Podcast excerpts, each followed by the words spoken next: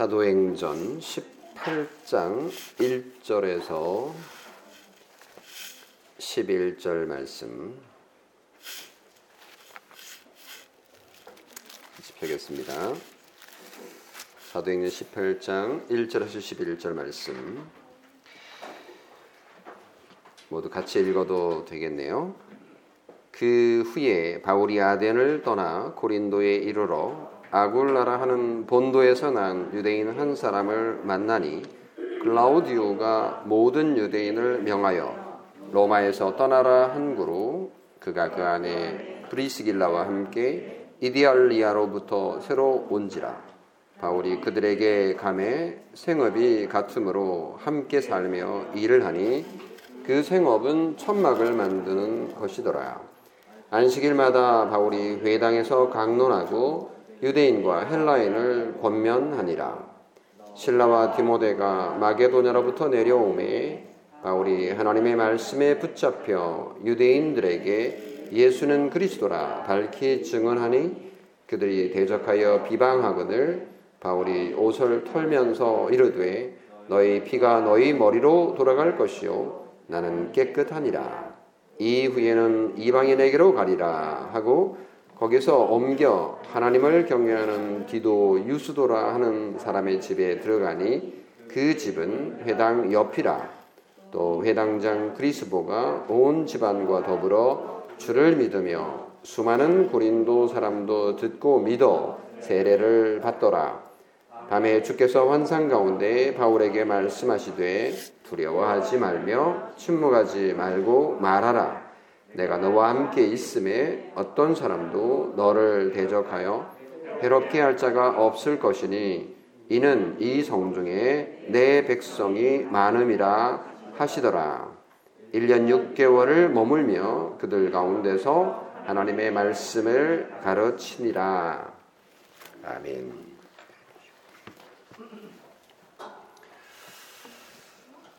바울은 이제 아테네를 떠나게 되었고요.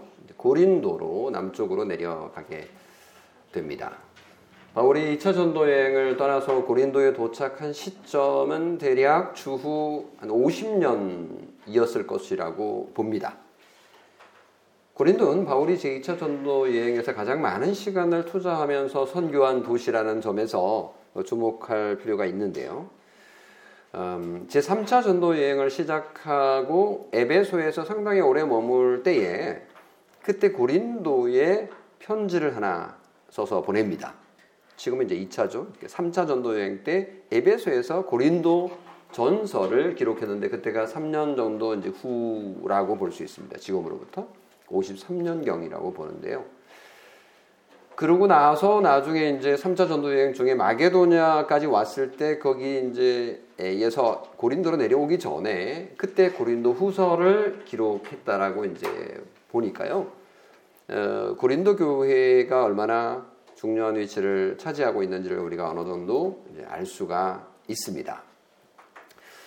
그래서 고린도 전 후서를 읽어보면 고린도 교회 분위기를 어느 정도 파악할 수 있는데 바울이 고린도 교회를 얼마나 아끼고 사랑했는지를 우리가 알 수가 있습니다. 그들을 향해서 고린도가 했던 말을 보면요. 예를 들면 하나님의 성전이구나. 너희들은 하나님의 성전이다. 또는 성령의 전이다라고 얘기를 했으니까 폭풍 칭찬을 그냥 쏟아 부었다. 이렇게 보시면 됩니다. 그런데 고린도 교회가 거룩하고 정말 사랑스럽고 훌륭하기 때문에 그렇게 말한 것일까요? 아니요. 오히려 반대입니다. 고린도 교회는 문제가 아주 많았습니다. 문제 교회의 전형이라고 말해야 될지도 모르겠어요. 자랑할 만하고 사랑스러운 교회였기 때문에 바울이 그렇게 사랑하고 좋게 평가한 것이 아닙니다. 그러면 왜 그렇게 평가했을까요? 바울이 그냥 좋은 말을 덕담을 던진 것일까요? 아닙니다. 고린도 교회는요, 예수 그리스도께서 택한 하나님의 백성들로 이루어진 교회이기 때문에 그렇게 평가한 것이고 사랑한 것입니다. 그들에게 권고와 권면의 말씀을 사랑하는 마음으로 써서 보낼 정도로 바울은 고린도 교회에 대한 애정이 남다릅니다. 우리가 잘 알다시피 고린도 전서에 사랑장이 나오지 않습니까? 몇 장이죠? 13장. 부활장도 나옵니다. 몇 장이죠? 15장. 이거는 뭐 하도 많이 들어가지고 이제 안 외워도 외워질 정도입니다. 그 외에도 고린도 교회는 뭐 파당의 문제가 있었고 누구 파니 누구 파니 도덕적인 무질서의 문제도 있었고요. 또 혼인의 문제도 있었고 공예배가 막 무질서했던 그런 문제도 있었고 죽음과 부활과 또 바울의 사도성에 대한 의심도 가득해서 고린도 전서와 고린도 후서를 통해서 이것을 바로 잡으면 잡지 않으면 문제가 심각해질 것을 알았던 것이죠. 그런 의미에서 고린도 교회만큼 교회 건설에 많은 문제를 안고 있었던 교회도 없었다. 이렇게 볼 수 있습니다.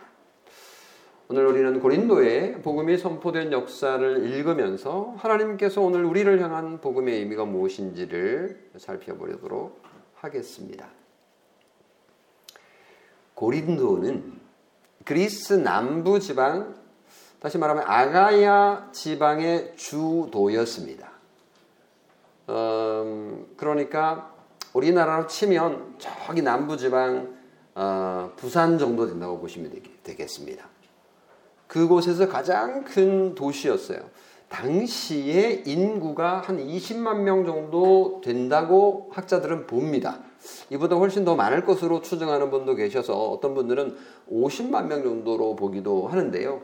정확하게 그 당시 인구를 조사한 거 아니기 때문에 추정 이어서 이다 보니까 어, 아마 50만 명은 그 노예들까지 이렇게 합쳐서 카운팅한 것으로 이렇게 보기도 하죠. 그래서 그 지리적으로 제가 여러분에게 보내드린 그 카드 주일 뉴스에 보면 거기 이제 지도가 있는데요.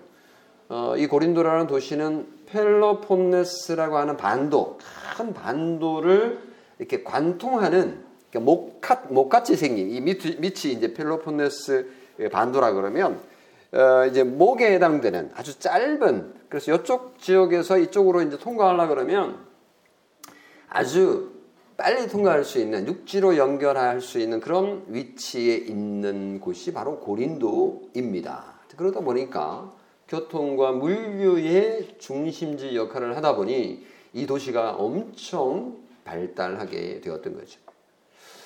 어, 지난번에도 말씀을 드린 것처럼 이 아테네가 아, 이렇게 바다에 접해 있습니다. 그게 이제 에게해라고 그러죠. 터키 지금의 터키 지역하고 그리스 지역 앞쪽에 있는 그 이제 지중해지만 그건 그 지역을 에게해라고 부르는데 그 에게해의 해상 상권과 그리고 로마로 연결되는 그 해상 상권이 이 고린도를 중심으로 해서 이렇게 연결이 되는 그런 특별한 지정학적인 모습이 있는데요. 제가 거기에는 못 보내드렸습니다만은 여기가 이제 지금은 고린도 해협이라고 해서 어, 한 몇 킬로 정도 되는 그곳을 뚫어서 바다가 연결되도록 만들었어요. 그래서 한 320m, 아, 320m가 아니라 320km 정도 둘러서 가야 되는 그 길을 몇, 몇 킬로로 그냥 뚫어버린 거니까요. 이거는 이제 어, 16세기에 시도되다가 뭐 18세기, 19세기쯤에 이제 뚫렸으니까요. 이 당시에는 어떻게 했느냐? 그냥 육지로 육지를 평탄하게 만들어서 고속도로처럼 만들어서 돌로 이렇게 깔아서는 그곳을 구르마 같은 걸로 마차 같은 걸로 해서 이제 예, 빨리 이쪽에서 이쪽 저쪽으로 옮기는 방식으로 무역을 했는데 상당히 활발하게 이루어졌다라고 합니다. 이 고린도라는 도시는 그래서 지정학적으로 굉장히 중요했다라는 것 때문에 로마로부터 아주 호시탐탐 그 침략의 대상이었어요. 그래서 역사에 의하면 주전 예수님이 태어나시기 전 146년 경에 예, 로마가 점령을 합니다. 근데 좀 나빠요. 모든 남자 고린도 남자들을 다 죽였어요. 몰살시킨 거죠.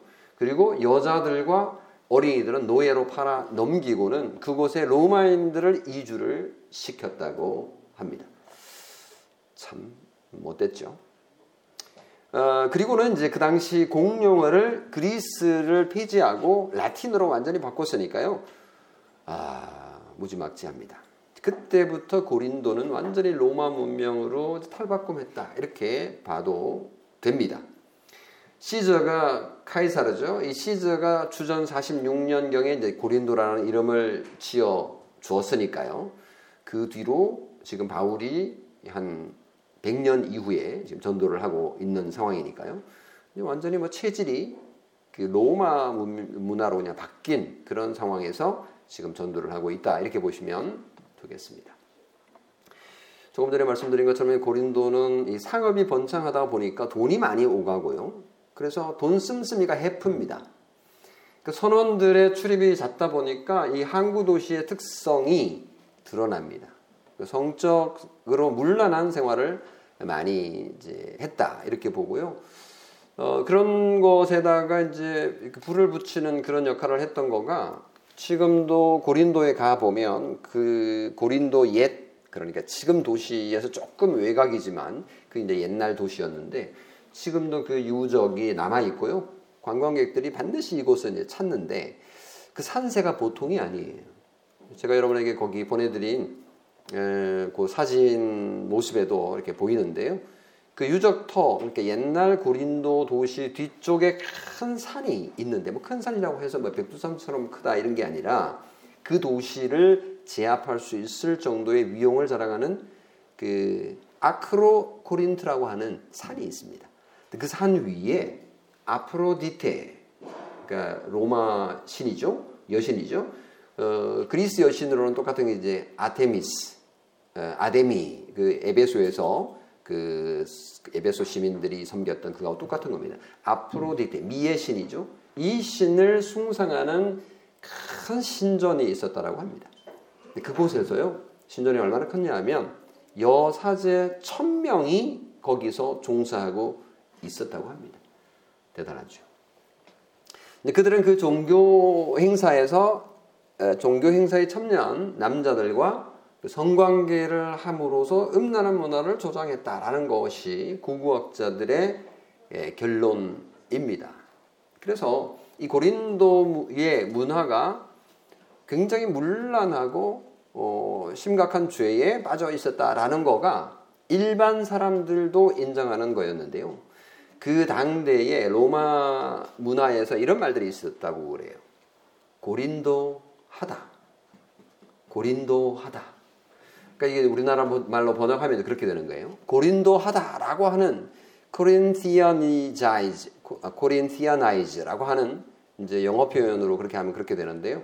우리나라 말로 번역하면 고린도 하다라는 말을 썼는데 이 말은 부도덕하다라는 단어로 치환될 수 있는 그런 에, 거였다라고 하니까요. 고린도 교회 고린도 이 시가 얼마나 문란한 삶을 살고 있었는지를 보여줍니다.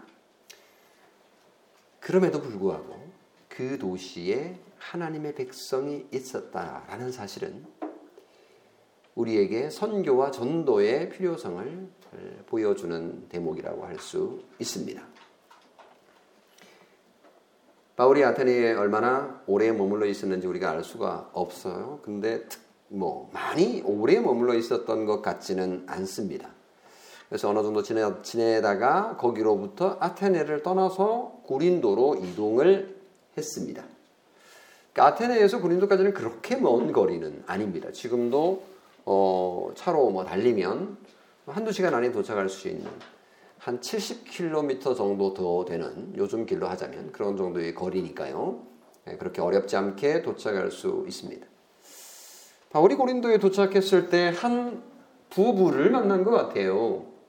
어, 나이가 얼마나 될지 정확하게 알 수는 없습니다만은 이들이 직업을 어, 탄탄하게 가지고 있었던 것으로 보여요. 그러니까 사업을 하고 있었으니까요. 그래서 그 부부를 만나 가지고 그 집에 머물면서 동력하게 됩니다. 그러니까 사업에 함께 동참을 하게, 하게 되는데 그들이 바로 아굴라와 브리스길라 부부입니다. 뭐 다른 곳에서는 브리스길라가 먼저 나오고 아굴라가 뒤에 이름이 나오는데요. 뭐 이거 섞여서 사용되고 있습니다. 여기서는 아굴라와 브리스길라, 아굴라가 먼저 언급되고 있습니다. 그래서 2절 3절에 보면요. 아굴라라 하는 본도에서 난 유대인 한 사람을 만나니 클라우디오가 모든 유대인을 명하여 로마에서 떠나라. 추방령이 있었던 거예요. 한고로 그가 그 안에 브리스길라와 함께 이달리아로 이탈리아죠. 이 당시에는 이제 이달리아로 번역을 했지만 이탈리아로부터 새로 온지라. 그 구린도에 와서 이제 사업을 시작한 지 그렇게 오래되지는 않았어요. 바울이 그들에게 감해 생업이 같으므로 함께 살며 일을 하니 그 생업은 천막을 만드는 것이더라. 아굴라가 이게 어디 출신인지 나와요. 여기 보면 본도라고 했으니까요. 이 소아시아, 그래서 지금의 터키의 북동부 지역을 본도라고 하거든요. 폰투스라고도 이렇게 합니다만은 거기 출신 유대인이에요. 근데 이 사람이 어떻게 된 건지 모르지만 로마에 가서 살고 있었습니다. 이게 자기 천막 만드는 사업이 잘 돼서 로마까지 진출한 것이었나 라고 추정할 수 있겠죠. 그런데 이들이 추방이 된 거예요. 근데 어떻게 추방이 된 건지 설명하기를 글라우디오 황제 때에 모든 유대인을 추방했다. 이렇게 이제 나오는 거예요. 뭐 정말 그런 역사가 있었냐? 역사가들을 살펴볼 항목이 되겠습니다. 그때 추방돼 가지고 이제 아내 프리스킬라와 함께 고린도로 망명 온 건데 역사가들이 이런 한 대목을 어떤 책에서 발견을 했습니다. 어떤 책이라는 것은 클라우디우스 황제, 클라우디오 황제의 생애에 대하여 기록한 책이 있는 거예요. 수에토니우스라고 하는 역사가인데요. 이분이 기록한 그곳에 이런 재미있는 문구가 발견이 됐습니다. 근데 이게 정확하지는 않아요. 근데 이것이 바로 그것일 거다라고 이제 추정을 하는데요. 이런 문구가 나옵니다. 유대인이 크레스투스에게 선동을 당하여 계속해서 소동을 일으키고 있으므로 그는 그들을 로마에서 추방해 버렸다. 어? 비슷하죠? 유대인이 추방됐는데 소동을 일으켜서 근데 뭐 때문에? 누구에게 선동을 당해가지고 크레스투스인 거예요. 그 스펠링이 크리스투스하고 너무 다른데 아, 너무 비슷한데 하나가 틀려요. I, E, 요게 이제 틀린 거예요. 그 수에니티, 아, 수에토니우스가 역사가가 쓰면서 크리스투스를 크레스투스라고 I를 E로 잘못 적은 게 아닌가라는 추측을 하는 겁니다. 저도 뭐 책을 쓰다 보면 오타도 나고 뭐 이렇게 실수를 하거든요. 그래서 책은 한번 나오면 계속 이제 교정을 다음에서 이제 이렇게 하게 되기 마련인데요. 제가 역사책을 써봤습니다만 연도도 그렇고 사람 이름도 그렇고 스펠링도 그렇고 틀리는 경우들이 안타깝게도 종종 있어요. 지금 여러분이 읽고 있는 세계교회사 걷기 1판, 1세 거기는 오리가 좀 꽤 있어요. 여러분 읽다 보면 아마 발견이 될 텐데 그 지금 5세가 나왔는데 5세에는 상당히 많이 고쳐졌습니다. 아마도 이 수에토니우스 역사가도 크리스투스를 크레스투스로 오기했을 것이다. 이렇게 이제 보면 정확하게 맞아 떨어지는 거죠. 그렇기도 한 것이 사실은 유대교야 그 당시 좀 알려졌지만 유대교의 한 분파라고 여겨지는 조그마한 섹트 정도에 해당되는 이 그리스도를 따르는 사람들 때문에 문제가 일어나서 이 유대인과 기독교인들 사이에 소동이 있었다. 싸움이 있었다. 이렇게 보는데 이제 정확하게 보면 유대인들이 기독교인을 핍박한 것을 이제 그렇게 표현을 한 거겠죠. 근데 로마 황제가 두 그룹을 아예 그냥 다 추방해 버리는 겁니다. 니네들 지금 로마에서 귀찮게 하지 말고 떠나버려. 너희들 여기에 살 자격 없어. 이렇게 된 겁니다. 극약 처방을 내린 거죠. 이렇게 해서 추방된 아굴라와 브리스길라 부부는 그러면 그리스도인이었을까요? 아니면 열혈 유대인이었을까요? 이거는 이제 뭐 여기 나오지 않기 때문에 알 수가 없습니다. 지금 바울이 어, 아굴라 부부 집에 들어가서 살게 되는데 그가 열혈 유대인이었을까? 아니면 그냥 온건한 유대인이었을까? 아니면 그리스도인이었을까? 뭐 알 수가 없습니다만은 예상하기에 여러분 생각 어떻습니까? 그리스도인일 것 같죠? 추정하는 이유는 어, 나중에 이제 아굴라와 브리스길라가 확실히 그리스도인이 나중에 됩니다. 그거는 확실합니다. 그런데 에, 언제 예수 믿었는지에 대해서 언급하지 않고 있거든요. 만약에 만약에 빌립보의 루디아처럼 처음 예수 믿은 사람이라 그러면 고린도에서 언급을 했을 것이라고 짐작할 수 있잖아요. 그게 자연스럽지 않겠습니까? 그런데 아굴라와 브리스길라를 언급하면서 그냥 들어가 살았다. 함께 일했다. 천막 만드는 직업을 가졌다. 뭐 이 정도로 하고 지나간 것을 보면 이미 로마에 있을 때 그리스도인이었을 것이다라고 추정하는 것이 훨씬 문맥상 자연스럽다라고 볼 수 있겠습니다. 그래서 바울은 어, 평일에는 아굴라와 브리스길라와 함께 천막 만드는 일을 열심히 하고요. 그리고 안식일에는 회당에 들어가서 복음을 전하는 일을 했습니다. 4절 안식일마다 바울이 회당에서 강론하고 유대인과 헬라인을 권면하니라. 뭐 물론 이제 나중에는 주일에 함께 모여서 그러니까 안식 후 첫날이니까요. 안식일 지나서 오늘 주일이죠. 유대인들은 안식일을 토요일 날 지키지 않습니까? 그러니까 금요일 저녁부터 토요일 저녁까지. 이렇게. 근데 안식 후 첫날이니까 오늘처럼 우리처럼 이렇게 해서 나중에 따로 모이게 되겠지만 그 처음에는 그렇게 할 수가 없었죠. 교인들이 없으니까요. 근데 바울은 천막을 언제부터 만들었을까? 이것도 이제 추정인데요. 어, 바울이 업이 같음으로 이렇게 했으니까 바울이 잘할 수 있는 일이 천막 만드는 일이었다라고 볼 수 있습니다. 이 당시에는 천막이 굉장히 그 중요했죠. 그러니까 이동하는 사람들이 많았기 때문에 그 사람들을 위해서 천막이 필요했고요. 특히 상인들은 이동해 가면서 잠을 자야 됐고 또 뭐 집시들이야 어, 뭐 오래된 전통이 있긴 하지만 어쨌든 사람들이 어, 지금도 천막 그 텐트 굉장히 이제 예, 중요하게 여기지 않습니까? 이제 이때도 천막은 생활의 일부였다라고 할 수 있을 만큼 중요했는데 장사할 것들이 꽤 많았다. 그러니까 사, 그 상권이 컸다 이렇게 볼 수 있는데 그 일을 감당했던 것으로 봅니다.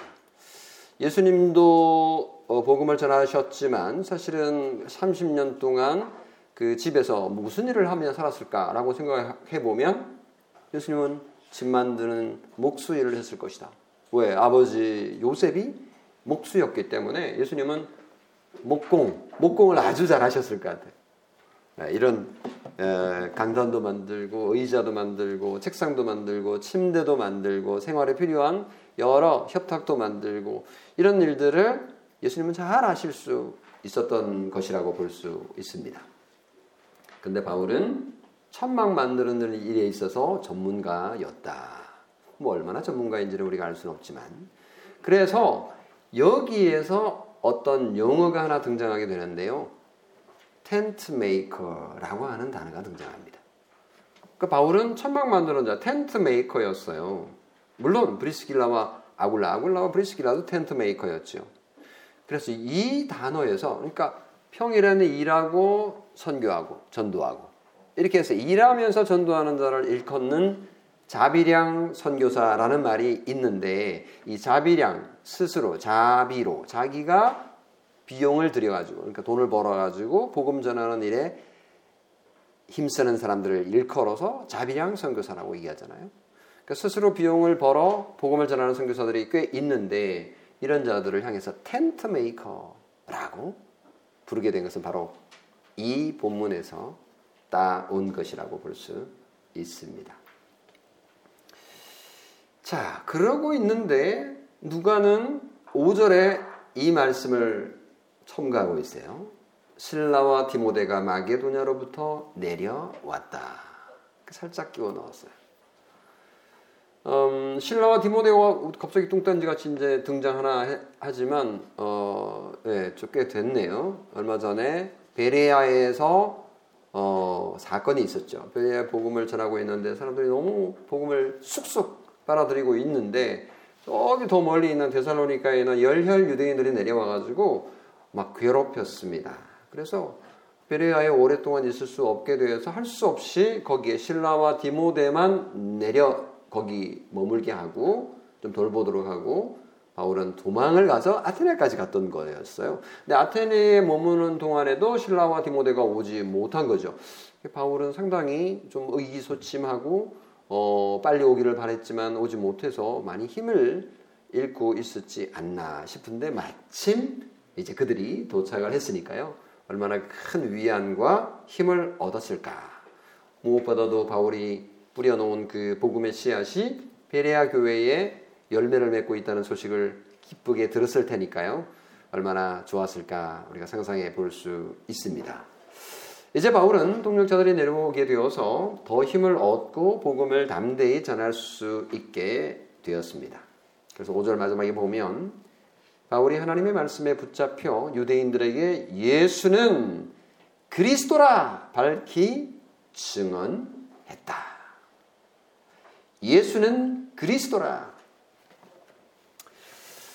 사실요, 이 예수는 그리스도라라고 어, 회당에서 전해가지고 재미를 못 봤어요. 계속 박해를 받았거든요. 그러니까 유대인들에게 가서 이 얘기를 하면 너무너무 싫어하는 겁니다. 그럼에도 불구하고 그 속에 하나님의 택한 백성이 있다라는 것을 알기 때문에 계속 그 말씀을 전하고 있었던 거죠. 하나님의 말씀에 붙잡혀라는 표현이 아주 강렬한 인상을 줍니다. 그냥 쑥 지나칠 수도 있는데요. 복음의 사도는 자신의 의지와 자신의 지식과 자신의 감정에 사로잡혀 일하는 일꾼이 아닙니다. 복음의 사도는 하나님의 말씀에 붙잡혀야 합니다. 정말 바울은 그런 의미에서 말씀의 사도였다라고 볼 수 있죠.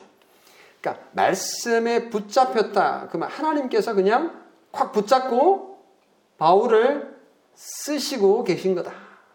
라는 인상을 주는 겁니다. 이 수동태거든요. 붙잡혀. 그러니까 이거를 이제 어, 좀 다른 식으로 설명을 해보면 점쟁이들이 귀신에게 붙잡히잖아요. possessed라고 그러잖아요. 그러니까 완전히 붙잡힌 상태. 바울도 성령에 의해서 완전히 붙잡힌 거죠. 예, 성령의 능력으로 이 일을 하고 있었던 거였습니다. 우리가 성령의 충만함을 받으려면, 우리가 일을 하려면 정말 성령의 붙잡힘을 받아야 되지 않겠어요? 그러려면 어떻게 해야 되겠습니까? 우리가 매일 성경을 읽고 기도하며 하루를 시작하고 하루를 마무리하는 습관을 길러야 할 겁니다. 왜요?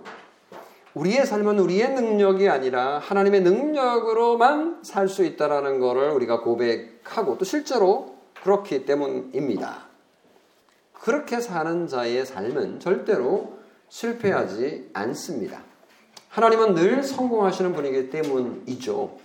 아, 물론 실패처럼 보이는 순간도 있습니다. 일시적으로, 어? 패배했네라고 생각될 수 있지만 하나님의 입장에서 보면 그것까지도 하나님의 성공을 위하여 활용하는 것을 우리가 알기 때문에 우리가 하나님의 말씀에 붙잡혀 사는 것이야말로 우리가 살아가는 삶의 평생의 목표가 되어야 될 줄 믿습니다. 바울은 회당에 들어가서 어떤 방식으로 복음을 전했을까요? 지난 아테네에서 복음을 전했을 때의 방식은 어떤 거라고 제가 말씀드렸죠? 네. 맞춤복과 기성복 얘기를 제가 말씀을 드렸는데 어, 고린도에서 전한 방식은 기성복 방식입니다. 그죠?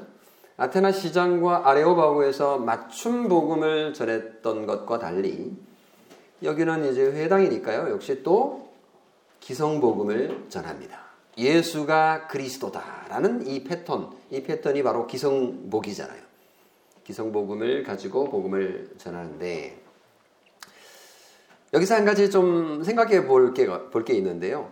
어 그러면 아테네에서 전한 거하고 고린도에서 복음을 전한 거하고 좀 다른데 어 맞춤 복음을 전하다가 기성 복음을 전했다. 그 무슨 차이가 있을까? 차이가 있다라고 보는 어떤 분은 이 부분을 고린도전서 2장의 말씀과 비교하면서 그걸 적용해 가지고 이렇게 해석을 하기도 합니다. 한번 봅시다. 고린도전서 2장에 이런 말이 있어요. 형제들아, 내가 너희에게 나아가 하나님의 증거를 전할 때에 그 고린도에 와서 말씀을 전할 때에 딱 지금이죠. 말과 지혜의 아름다운 것으로 아니하였나니 내가 너희 중에서 예수 그리스도와 그가 십자가에 못 박히신 것 외에는 아무것도 알지 아니하기로 작정하였다. 어? 이 말을 어떻게 이제 보냐면요. 말과 지혜의 아름다운 것. 어? 아테네에서 전했던 그런 방식.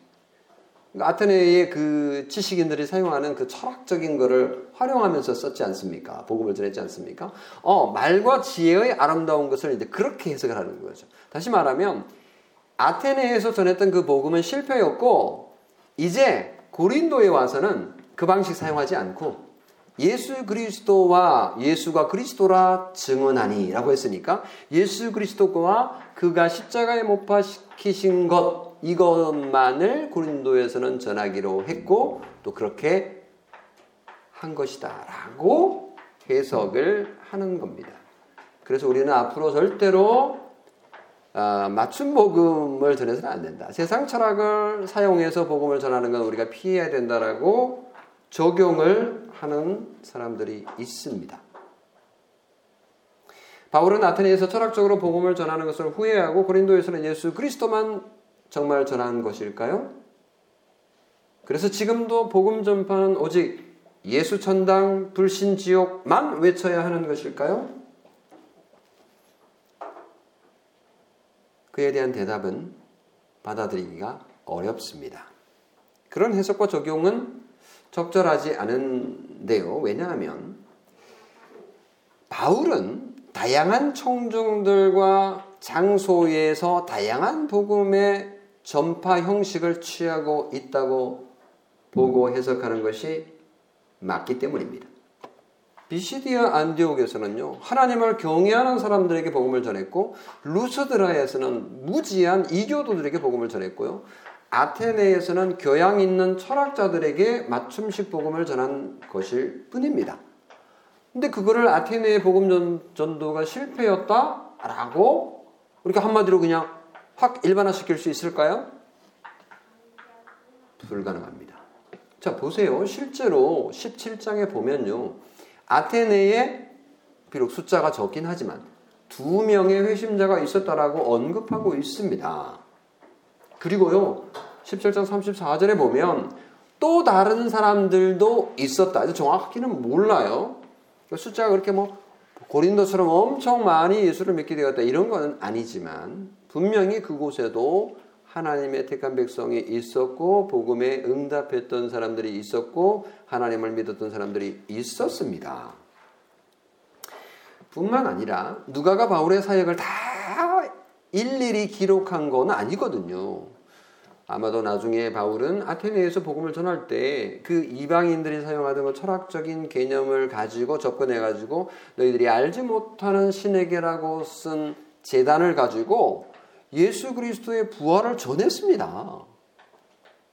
예. 그리고 그곳에서 십자가의 복음도 전했을 것이라고 충분히 추정할 수 있죠. 왜냐하면 그에 관심을 가진 사람들이 있었기 때문에 그들을 모아놓고 복음을 상세하게 설명하는 기회를 만들었을 것이라고 보는 거가 훨씬 자연스럽다라고 볼 수 있는 거죠. 그러면 바울이 고린도전서 2장에서 말한 그 에, 말은 무슨 뜻일까? 말과 지혜의 아름다운 것으로 아니하고 오직 그가 십자가에 못 박히신 것 외에는 아무것도 알지 않기로 작정했다. 이 말은 무슨 말이냐라는 거죠. 바울이 고린도에 와서 정말 포기했던 게 뭐냐는 거죠. 하기지 않기로 한 거.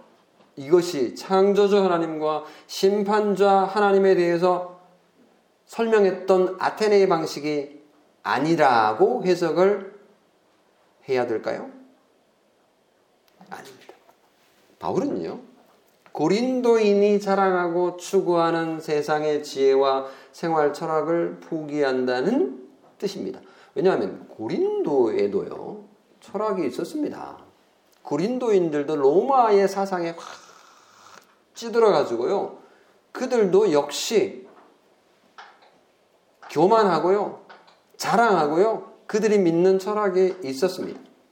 그들이 아름답게 생각하는 거, 그들이 좋게 생각하는 거, 그들이 추구하는 지식. 그래서 그들도 상당히 교만을 떨었던 거죠. 그 스스로 높아져서 자랑을 일삼았던 그런 고린도인들에게 맞추지 않고 그들의 육체적인 아름다움을 추구하는 그런 성적으로 문란한 삶을 추구하는 것을 버리고 이런 뜻인 거죠. 이런 자들에게 필요한 것이 말과 지혜의 아름다운 것이 아니라는 뜻입니다. 이들에게는 복음의 진수인 예수 그리스도의 십자가의 복음이 필요하다라고 여긴 것이죠. 지적으로 우월감에 빠진 자들과 부도덕한 죄에 흥청망청 살아가는 사람들에게는 십자가의 복음이 부담스러울 수밖에 없지만 그들에게 그 복음을 그대로 전하기로 작정했다. 라는 것이 고린도전서 2장에 나오는 말씀의 의미다라고 볼 수 있습니다. 왜냐하면 십자가는 지혜를 추구하는 자들에게는 늘 미련하게 보이기 때문이죠. 십자가의 도가 멸망하는 자들에게는 미련한 것이요. 고린도전서 1장 18절에 그렇게 말하고 있거든요. 그래서 십자가를 오히려 전하기로 작정했다. 라고 한 것입니다. 동시에 이 십자가는 유대인에게는, 유대인에게는 거리 끼는 거다라고 고린도전서 1장 23절에 말을 하고 있습니다. 어, 정말 아니나 다를까? 고린도의 회당의 유대인들은 바울과 그가 전한 복음을 아주 노골적으로 비방을 했습니다.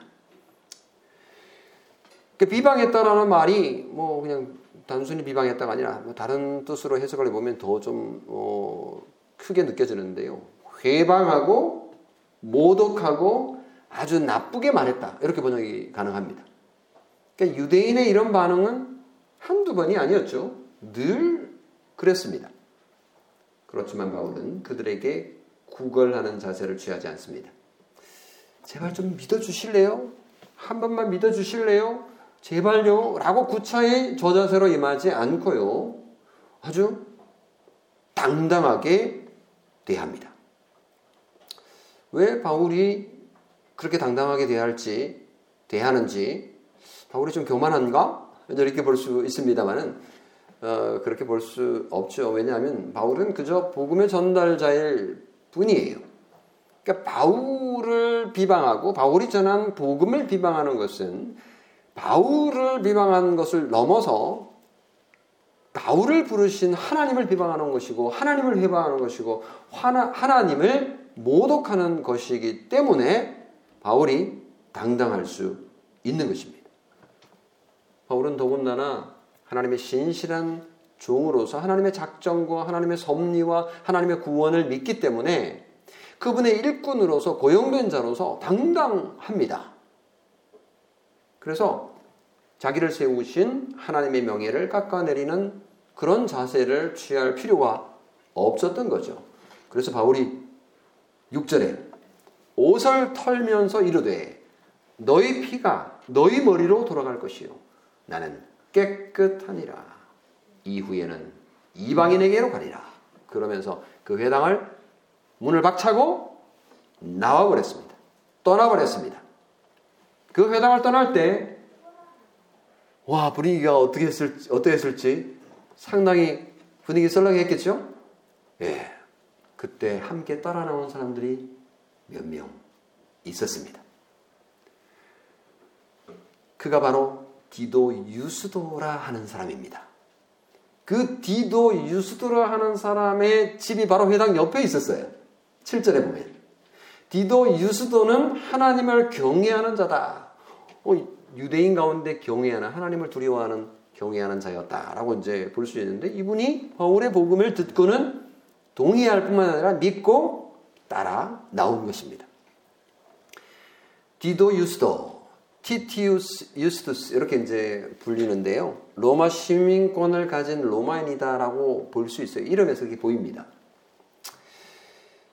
유대인이 아닌 이방인으로서 하나님을 경외하는 자였다라고 보는데 이 사람이 도대체 누굴까? 신학자들이 여기저기 살펴봤어요. 여기저기 살펴본다는 얘기는 고린도 전후서도 살펴보고 그리고 로마서도 살펴보고 이렇게 보면 왜 로마서를 살펴보냐면요. 로마서를 쓴 게 고린도에서이거든요. 고린 3차 전도 여행 때 로마에 있는 성도들에게 이제 고린도에서 이 복음을 쓰면서 편지를 쓰면서 이제 안부를 전할 때 고린도에 있는 누구 이름을 거명을 하는데 거기에 보면요. 나와 온 교회를 돌보아 주는 가이오도 너희에게 무난하고 라는 말을 로마서 16장에 기록하고 있어요. 로마서 16장 23절인데요. 여기 가이오라고 언급된 것을 신학자들은 가이오, 디도, 유스도라고 봅니다. 그러니까 예, 이 서양 사람들은요 이름을 많이 가져요. 성도 있고 또 중간 이름도 있고 그리고 제일 처음에 나오는 이름도 있고 first name, middle name, last name 이렇게 이제 쓰는 경우들이 많고 그 안에 더 붙이는 경우도 많아요. 근데 이제 여기 두 개밖에 없으니까 아마 제일 처음에 나오는 가이오라고 하는 이름을 여기에는 쓰지 않았지만 실제로는 이 사람은 가이오라고 불리는 사람이었을 가능성이 많습니다. 그리고 고린도전서 1장 14절에 보면 나는 그리스보와 가이오 외에는 너희 중 아무에게도 내가 세례를 베풀지 아니하였다라고 할 때에 나오는 이 가이오도 누굴까라고 의문문을 붙였는데 아마 디도 유스도일 가능성이 많다라고 보는 것이죠. 아, 이거는 이제 해석입니다. 천국 가서 한번 물어봅시다. 네. 뭐 아마 맞았지 않을까 싶은데 이 디도 유수도는 경제적으로 꽤 여유, 가 있었을 것이라고 추정을 해 봅니다. 왜냐하면 거기에서 사람들이 꽤 모일 정도로 여유 있는 그런 집을 가졌으니까 넓은 공간을 가졌으니까 재력이 있는 자였을 것이다라고 우리가 추정할 수 있습니다. 그리고 또 한 가지 그 놀라운 건요. 바울이 그 회당을 박차고 나올 때 또 나온 사람이 있었습니다. 아, 이건 완전 충격인데요. 왜냐하면 그 사람이 그 회당의 총책임자인 그리스보였기 때문입니다. 회당장 그리스보의 온 집안이 예수를 믿은 겁니다. 그리스보 그 혼자만 나온 게 아니고 그리스보의 따라 따라 붙어 있는 집안이 다 나온 거죠. 그러니까 그리스보가 만약에 나이가 한 70 정도 되는 사람이었다면 뭐 손주까지 다 포함해서 나왔으니까 어, 그 당시 뭐 아기를 많이 낳았다고 보면 한 2, 30명 따라 나왔다. 이렇게 볼 수도 있어요. 그리고 어, 디도 유수도도 마찬가지죠. 그 가문도 꽤 많은 사람이 포함되어 있었을 가능성이 있으니까 요 정도만 봐도 회당 옆에 있는 디도의 집에 모인 사람들이 한번 50명 정도는 됐을 수도 있다. 이렇게 추정입니다. 이건 어디까지, 어디까지라. 예. 그렇게 이제 예, 떨어져 나와서 교회를 따로 하나 세우게 됩니다. 그리고 수많은 고린도 사람도 듣고 믿어 세례를 받더라. 라고 했으니까요. 와, 한 번만에 그냥 고린도 교회가 하나 턱 세워진 것입니다. 자, 놀라운 일이 생겼습니다. 뚝딱 고린도 교회가 하나 생긴 건데요. 유대인 회당의 열혈 당원들이 그, 그런 변화를 보고 그냥 넘어가겠습니까? 뭐 깽판을 치지 않겠어요? 그들은 어떻게든지 이 신생 고린도 교회에 린치를 가할 기회를 엿보고 있었을 겁니다. 뭐 언제라도 소동이나 폭동을 일으킬 기세였을 것이라고 짐작할 수 있어요. 지금까지 바울이 복음을 전할 때 그들이 어떻게 했는가를 생각해 보면 그렇습니다. 그래서 9절에서 10절이 기록된 겁니다. 같이 한번 읽어보겠습니다. 두려워하지 말라. 침묵하지 말고 말하라. 내가 너와 함께 있음에 어떤 사람도 너를 대적하여 해롭게 할 자가 없을 것이니 이는 이 성중에 내 백성이 많음이라. 아멘. 그러니까 왜 하나님께서 바울에게 나타나서 이 말씀을 하셨을까? 유대인의 위협으로 바울이 상당히 위축되어 있었을 가능성이 있는 거죠. 이것저것 다 기록할 수 없으니까요, 누가가. 이 상황을 기록한 걸 보면 충분히 상상할 수 있는 위협이 있었을 것이다 라고 생각할 수 있는데 하나님께서 바울에게 나타나셔서 위로하시고 격려해 주신 말씀이다 라고 봅니다. 성도 여러분 성경에 살펴보면요 위대한 위대한 하나님의 종들 예를 들면 모세의 후계자 요수아가 힘을 잃고 있었을 때 하나님께서 요수아에게 용기를 불어넣어 주셨죠. 요수아 1장 6절 9절에 보면 강하고 담대하라. 너는 내가 그들의 조상에게 맹세하여 그들에게 주리라 한 땅을 이 백성에게 차지하게 하리라. 오직 강하고 극히 담대하여 나의 종 모세가 나에게 명령한 그 율법을 다 지켜 행하고 우로나 좌로나 치우치지 말라. 그리하면 어디로 가든지 형통하리라. 내가 네게 명령한 것이 아니냐. 강하고 담대하라. 두려워하지 말며 놀라지 말라. 네가 어디로 가든지 내 하나님 여호와가 너와 함께하느니라. 아멘. 이와 똑같은 위로와 격려를 바울에게도 한 겁니다. 선지자 이사야도 나약할 때 하나님으로부터 이런 반복적인 말을 들었습니다. 이사야 41장 대표적인 장이죠. 43장에도 동일하게 나오는데요. 두려워하지 말라. 내가 너와 함께함이라. 놀라지 말라. 나는 내 하나님이 됨이라. 내가 너를 굳세게 하리라. 참으로 너를 도와주리라. 참으로 나의 의로운 오른손으로 너를 붙들리라. 성도 여러분, 이제 말씀을 맺습니다. 주님의 백성으로 하나님의 자녀로 살아내기가 어렵습니까? 육체적으로 힘드십니까? 정신적으로 어려우십니까? 견디기 힘듭니까? 여러분을 향한, 향한 하나님의 소명을 기억하십시오. 그분이 불러 하나님의 자녀로 삼으시고 하나님의 나라의 백성으로 만드셨을 때 약속하셨던 것을 기억하십시오. 하나님께서 오늘 우리에게도 다윗에게 그리고 요수아에게 그리고 이사야에게 그리고 바울에게 주셨던 그 위로와 권면을 주십니다. 여러분 두려워하지 마십시오. 하나님이 여러분과 함께 하십니다. 놀라지 마십시오. 하나님의 당신이 하나님입니다. 하나님께서 당신을 굳세게 할 것입니다. 참으로 여러분을 도와주실 것입니다. 참으로 하나님의 오른손으로 여러분을 붙잡아 주실 것입니다. 이런 놀라운 하나님의 위로와 격려에 힘입어 바울은요 고린도에서 무려 1년 6개월이나 머물면서 하나님의 말씀을 담대하게 가르칠 수 전할 수 있었습니다. 하나님의 은혜죠. 하나님의 그 약속이 이루어졌습니다. 오늘 한 주간 아니 여러분의 전 삶에서도 하나님의 이런 보호와 안녕을 믿고 의지하며 승리하시는 여러분이 되시기를 주님의 이름으로 축원합니다. 아멘. 기도하겠습니다. 주님